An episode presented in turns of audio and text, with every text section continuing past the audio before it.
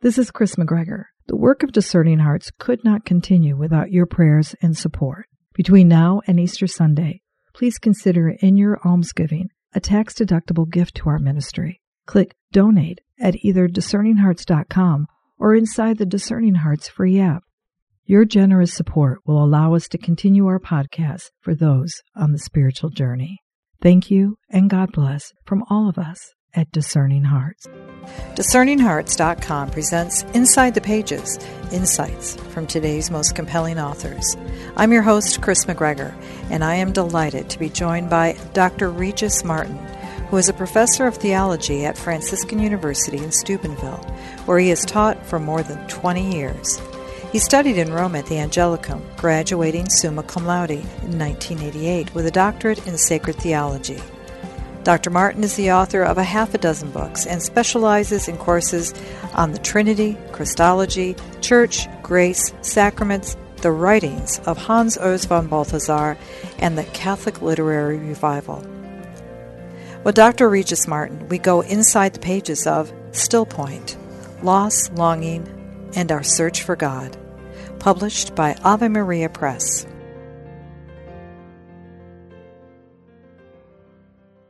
Dr. Martin, thank you so much for joining me. Oh, it's my pleasure. I'm, I'm delighted to be here. The still point, loss, longing, and our search for God. What a, a beautifully compelling work you have brought forward to us. Thank you so much. Oh, no, gosh, uh, you're very kind. You may have to atone uh, for that hyperbole. well, I'd be happy to do that. Uh, help us to understand what the term still point means. Oh yes, well it's a uh, an inspired uh, image, uh, a phrase out of uh, T.S. Eliot, uh, his uh, signature poem, The Four Quartets, and it's a, a recurrent uh, image, uh, an idea that runs uh, like a golden thread uh, through the entire uh, uh, Four Quartets, which is uh, a masterpiece, uh, in my judgment, of of, of uh, poetic meditation and, and what he meditates upon is precisely this still point, which is a point of intersection uh, where time and eternity, uh, nature and grace, uh, man and God uh, suddenly uh, and surprisingly meet. Uh, and he says elsewhere in the poem that to apprehend this point of intersection of the timeless with time is an occupation for the saint.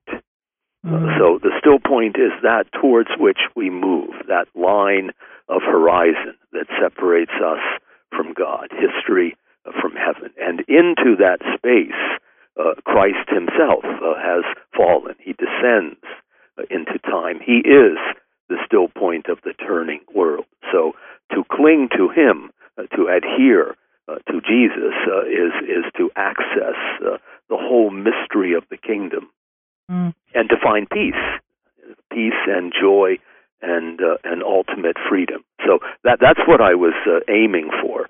Uh, it wasn't uh, the original title, uh, however. Uh, this was recommended by the publisher after I had submitted the working title, uh, mm-hmm. which was "Desperate Desire," mm. and I, I think uh, uh, any um, uh, uh, Google search will reveal uh, the the, extent of my folly in choosing that because what comes up is anything but the still point.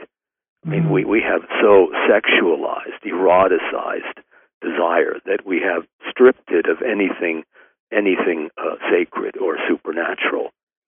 And and that's another uh, argument I try to make in the book that what we really desire at the deepest level is not uh, sex or or food or shelter or power or prestige, but God. He is the deepest desire of the human heart. Everything that in art and literature, in so many ways, in that that imagination of man, it tries to express th- that hunger for that still point. Yes, uh, my one of my uh, my heroes, uh, a great mentor, uh, Luigi Giussani, uh, says that uh, man is a beggar, uh, that he is the beggar is the chief protagonist of history. That we have our arms outstretched, and we are literally begging God, uh, for for being, for belief, for meaning.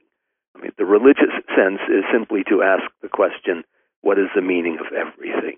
Uh, this is what we, we desire. Uh, and we ask for it in the Our Father. Give us this day our daily bread. We're, we're not talking about uh, a peanut butter sandwich. We, we mean the bread of meaning, logos, which is another name for God, the second person. So we're really asking for Jesus. Uh, come, Jesus, come quickly. Well, in a, a, very personal way, Dr. Martin, I mean, your book has crossed my path in an extraordinary time. I'm kind of journeying with someone who is 94 years old, married 70 years, and now oh is gosh. Yes, now is in a, a hospice in a nursing home, and his his final days are near. And for the first time in a very long time, now there is a great, as he de- kind of described it, as a, a a fog has descended upon him because he just he's beginning to doubt and he's worried and he's and he's concerned. Everything that you write of it expresses what's going on inside of him interiorly. Right. Now it it could be that it's not doubt in any sort of uh, corrosive mm-hmm. theological sense as right. if suddenly he were divested of faith, but it it certainly is a dark night of faith uh, and it presents a, a whole busload of, of difficulties that we have to try and work through. Uh, I mean, Therese, uh, he's in good company, the little flower in the last weeks of her life, uh, uh, her passion. Uh, she's wrestling with the demons of doubt, and she's tempted to take only the void uh, for granted. And, and this is something that she has to try and uh, overcome. And her faith is clinging literally by a couple of fingernails, but she soldiers on, uh, and and this is all part of the the plan, God's will, that she walk in this darkness. Uh, but she's not alone. I mean, mm-hmm. Jesus has has taken hold of her, and they walk together. But it's a, a profound, intimate share participation in his own passion. I mean, the Garden of Gethsemane was not peaches and cream. I mean, there was mm-hmm. obscurity uh, and uh, and fear. I mean, such fear we are told uh, in in Luke's gospel that he shed great drops of blood. He had a kind of thrombosis, uh, a heart attack, and and this I, I think endears him all the more to us because if he went through this as a human in his humanity, then when we go through it, uh, we can identify with his own uh, uh, kenosis, his own self emptying, and that makes it, I think, all the more consoling and all the more redemptive. Mm. It is such a personal work as well, the book that you've penned for us, Still Point Loss, Longing, and Our Search for God, because the expression of the moments with your mother and your brother are yeah. so deeply personal, but it's in those personal relationships we really encounter Christ. Yes. Well, my, my mother's death took us all by surprise. But uh, in, in retrospect, I could see that the death of uh, her youngest uh, son, my brother Kevin, uh, uh, hastened uh, her own end because his own sufferings, I, I think, brought her acute sorrow, and, and she anguished over his state. he had he had AIDS, and he died from complications uh, and uh, he his life was in a kind of conflicted relationship with with the church, and uh, I make the point that maybe he had turned his back on the church, but but the church as mother would never abandon him, and uh, I even uh, illustrate that with the example that Saint Irenaeus uh, gives us. He's the great father of Western theology, uh, the bishop and martyr from Lyon, France. And Ignatius seizes upon the episode in, in the Old Testament involving uh, Lot's wife, who had been enjoined not to look back. And Irenaeus boldly says, Here is an image of the church. Here is a mother who will not turn her back on her children. And, and that struck me as so marvelously uh, comforting that wherever we go, however fall, however deep uh, our falls, uh, into sin or or disaster or dishonor. Uh, the church will never sever her relationship with us. Uh, she's a mother who remains steadfast uh, and faithful uh, in her uh, attentions, her love for us. But I don't know if if that uh, uh, occurred to my brother, but I know that my own mother, uh, I uh, you know, derived some uh, solace from the fact that uh, in the end uh, he did see a priest, and uh, in that uh, you know that that blazing uh, instant of absolution, I'm hoping uh, all was well and all manner of thing uh, was made well, and he was sort of wafted uh, happily into the kingdom of of light. Oh, we pray that that is so. It is something that, in the very heart of the church, at least in its experience with those in America right now, many who have faithfully walked with that steadfast mother who are concerned for the brothers and sisters who it, it seems as though culture is sliding oh, down yeah. such I mean, a slope. There has been a massive and widespread apostasy, uh, and from the fallout of that, uh, uh, who knows how many of her children have been scattered and and lost. But that I, I think uh, is is to introduce the theme of hope. I mean, hope has this uh, strange, even paradoxical character to it, and that is that the outcome of what we hope for does not finally depend on us. If, if it did, it wouldn't be hope. It would be the certainty of knowledge. Mm. We don't know the outcome of the race. We hope that we, we can win, we'll succeed in seeing Christ uh, and those we love in the flesh on the other side, the far side of, of death. But we don't know. Uh, we simply don't know, even though we are saved uh, by this hope, uh, this uh, this this silver thread of hope that we we cling to. In your own experience, you express so beautifully the struggle that we have in our interiority uh, so often to understand to, and to hope. In in that struggle, we suffer, don't we? Yes, I I, uh, I, I draw upon uh, a lot of poetry uh, uh, in the book. Mm-hmm. You, you may have noticed, and and it, it may be a source of dismay for some who prefer their their their instruction uh, to be more prosaic. But Emily Dickinson uh, has a, a lovely definition of, of hope. She describes it as the thing with feathers that perches in the soul and sings the tone uh, without the words uh, and never stops at all. I, I may have butchered that uh, somewhat, but what what she's getting at is that the springboard of hope, the wings of hope, are what draw us uh, toward God, toward the light. But we have no guarantee uh, in knowledge. Uh, this is why it's a virtue.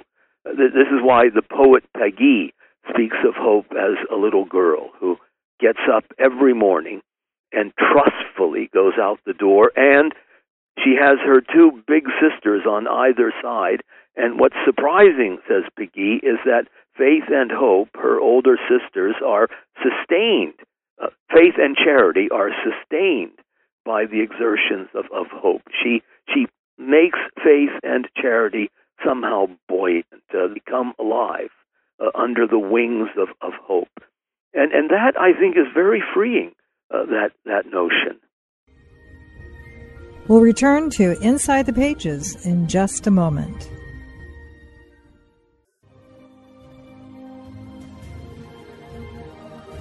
Did you know that you can obtain a free app which contains all your favorite Discerning Hearts programs?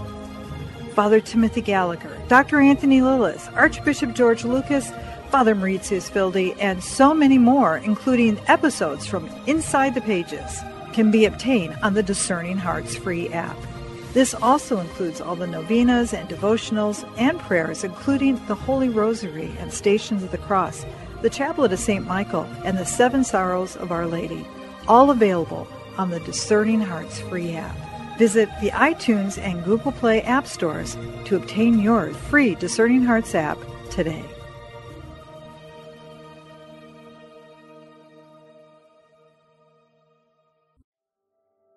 A prayer of St. Ignatius of Loyola.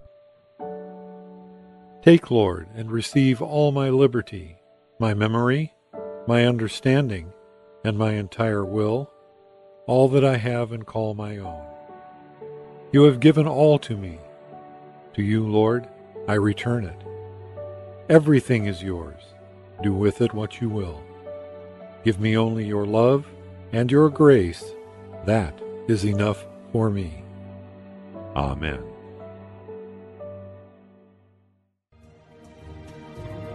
Hello, my name is Deacon Omar Gutierrez, and I want to ask you to support Discerning Hearts in a special way. We, Kris McGregor, the board, and I all know that not everyone listening can help financially.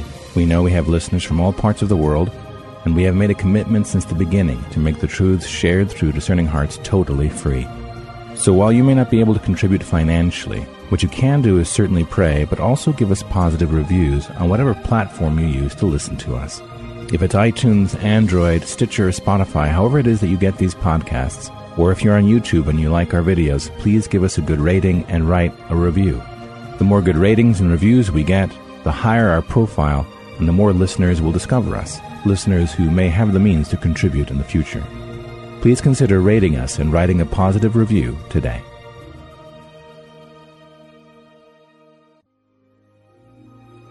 We now return to Inside the Pages.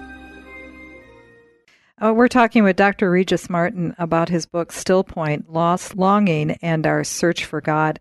And Dr. Martin, I mean, you have such a beautiful way of bringing forward the the best of literature and of philosophy and when it blends together there's a rhythm isn't there especially when it's expressing the sacred the, the two come together so beautifully well i, I think what I, am reminded of uh, of the prophet Jacob, uh, who wrestled all night with the angel of the Lord and, and would not desist uh, until he had extracted a blessing.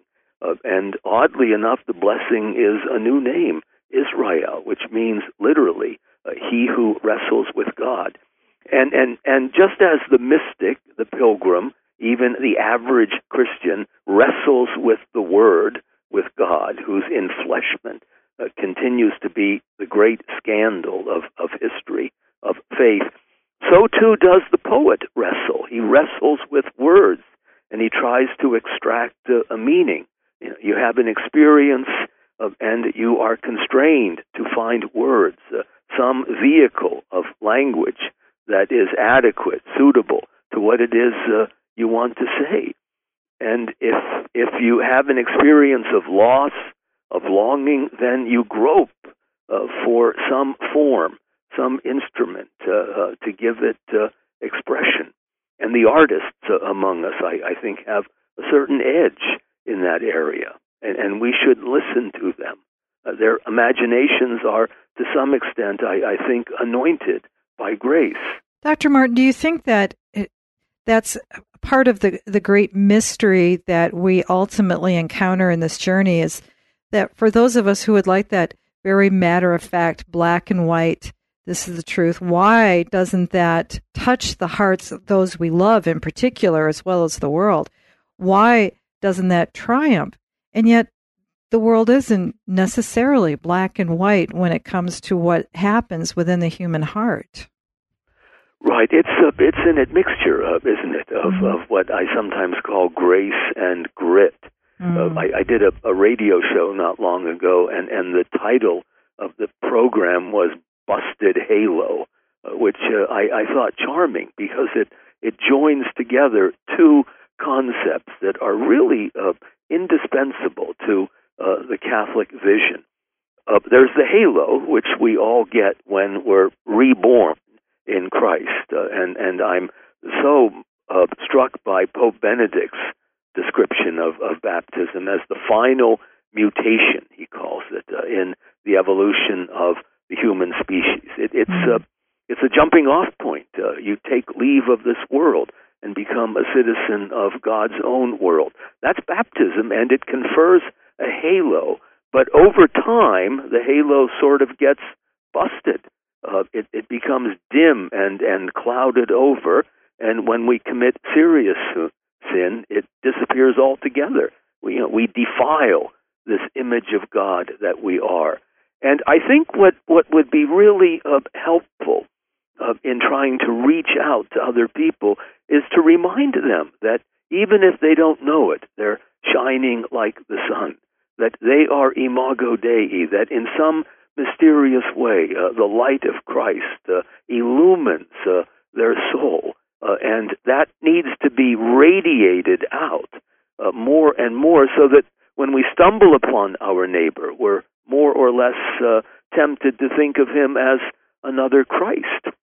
And I think for a lot of neighbors or strangers who would like to become neighbors, brothers even, we don't present that luminous countenance. Uh, and so we turn them off to Christ, uh, or we reduce Christianity to uh, moralism in, instead of trying to highlight and showcase what is central to the Christian story, and that is that it's an encounter uh, with Jesus, with the event of Christ, who comes into my world and offers himself as a companion uh, on the way. You know, hand in hand, uh, uh he walks with me uh, along this road that, uh, please God, will carry us back back to the Father. In that hope, there's grace and mercy. In this year of faith, in particular, which we're being called to, it's it's more, as you've said, it, it's about the encounter. It's about relationship, isn't it? Yes. Uh, Joseph Ratzinger, uh, in an earlier uh, incarnation, when he was a simple priest uh, and a sort of obscure German uh, theologian, wrote a trailblazing book, uh, Introduction to Christianity. In fact, on the strength of that book, which so enchanted Pope Paul. Uh, he made him a bishop, and the rest, of course, is, is history. His rise through the ranks was pretty meteoric. But in that book, he identifies what he calls the personal character of Christianity, which is the defining motif, and, and that is the encounter. The encounter, he says, with the human being Jesus. And in this encounter, I discover the whole meaning of the world as person. That, that the ground of reality is, is finally not a thing or a principle uh, or, or some uh, construct of the mind, but a person, a person uh, who becomes flesh and blood and bone, uh, whom I can identify with, uh, who has marched right to the limit of my finite struggle uh, and has gone even into hell uh, to retrieve me. I mean that that dramatic uh, perspective on on faith, I think, is is so emancipating, so exhilarating that I'm surprised more people uh, are not uh, turned on uh, to Christianity because there isn't anything better on the planet. Mm. What it holds out as a promise, as the outcome of, of hope, is so glorious uh, so mind blowing that it, it it's instantly intoxicating the moment you give it uh, a, a half hour's attention. Could it be, Dr. Martin, that so many of us who are Christian have not had that depth of encounter yet? Well, I, I think we're coming on a, a, season that makes the encounter all the more uh, accessible and, and not just available, accessible, but uh, entrancing, endearing. God comes among us as a little child, uh, and everybody is charmed by children. They they have a certain innocence, a certain delight, a certain uh, pleasure that is infectious. And to think that God Himself became this child uh, is, instantly, uh, uh, instantly affecting, uh, and would seem to uh, ensnare, seduce even all of us. Because here is a tale that that that that that one would would hope is true, and never was a tale told that one would more wish to be true than this. It, it's the fulfillment of every every longing, every fairy tale uh, comes true with the the enfleshment of God. Uh, someone who I, I think has had a great influence on you, and I know uh, through your writing has been opened up to me is that the writings of Hans von Balthasar. Yes. And his that encounter with hope and mercy and that, that person of Jesus is so central to his work as well. Yes, uh, this if if I can use that working title that was uh, I think rightly abandoned. Uh, our desire for God is desperate, but it doesn't approximate nearly the desperation of His desire for us Mm. that moved Him, uh, possessed Him to go all the way down into the depths of, of hell to savor the God forsakenness of, of Sheol in order to somehow win a, a whole world uh, uh, for his father.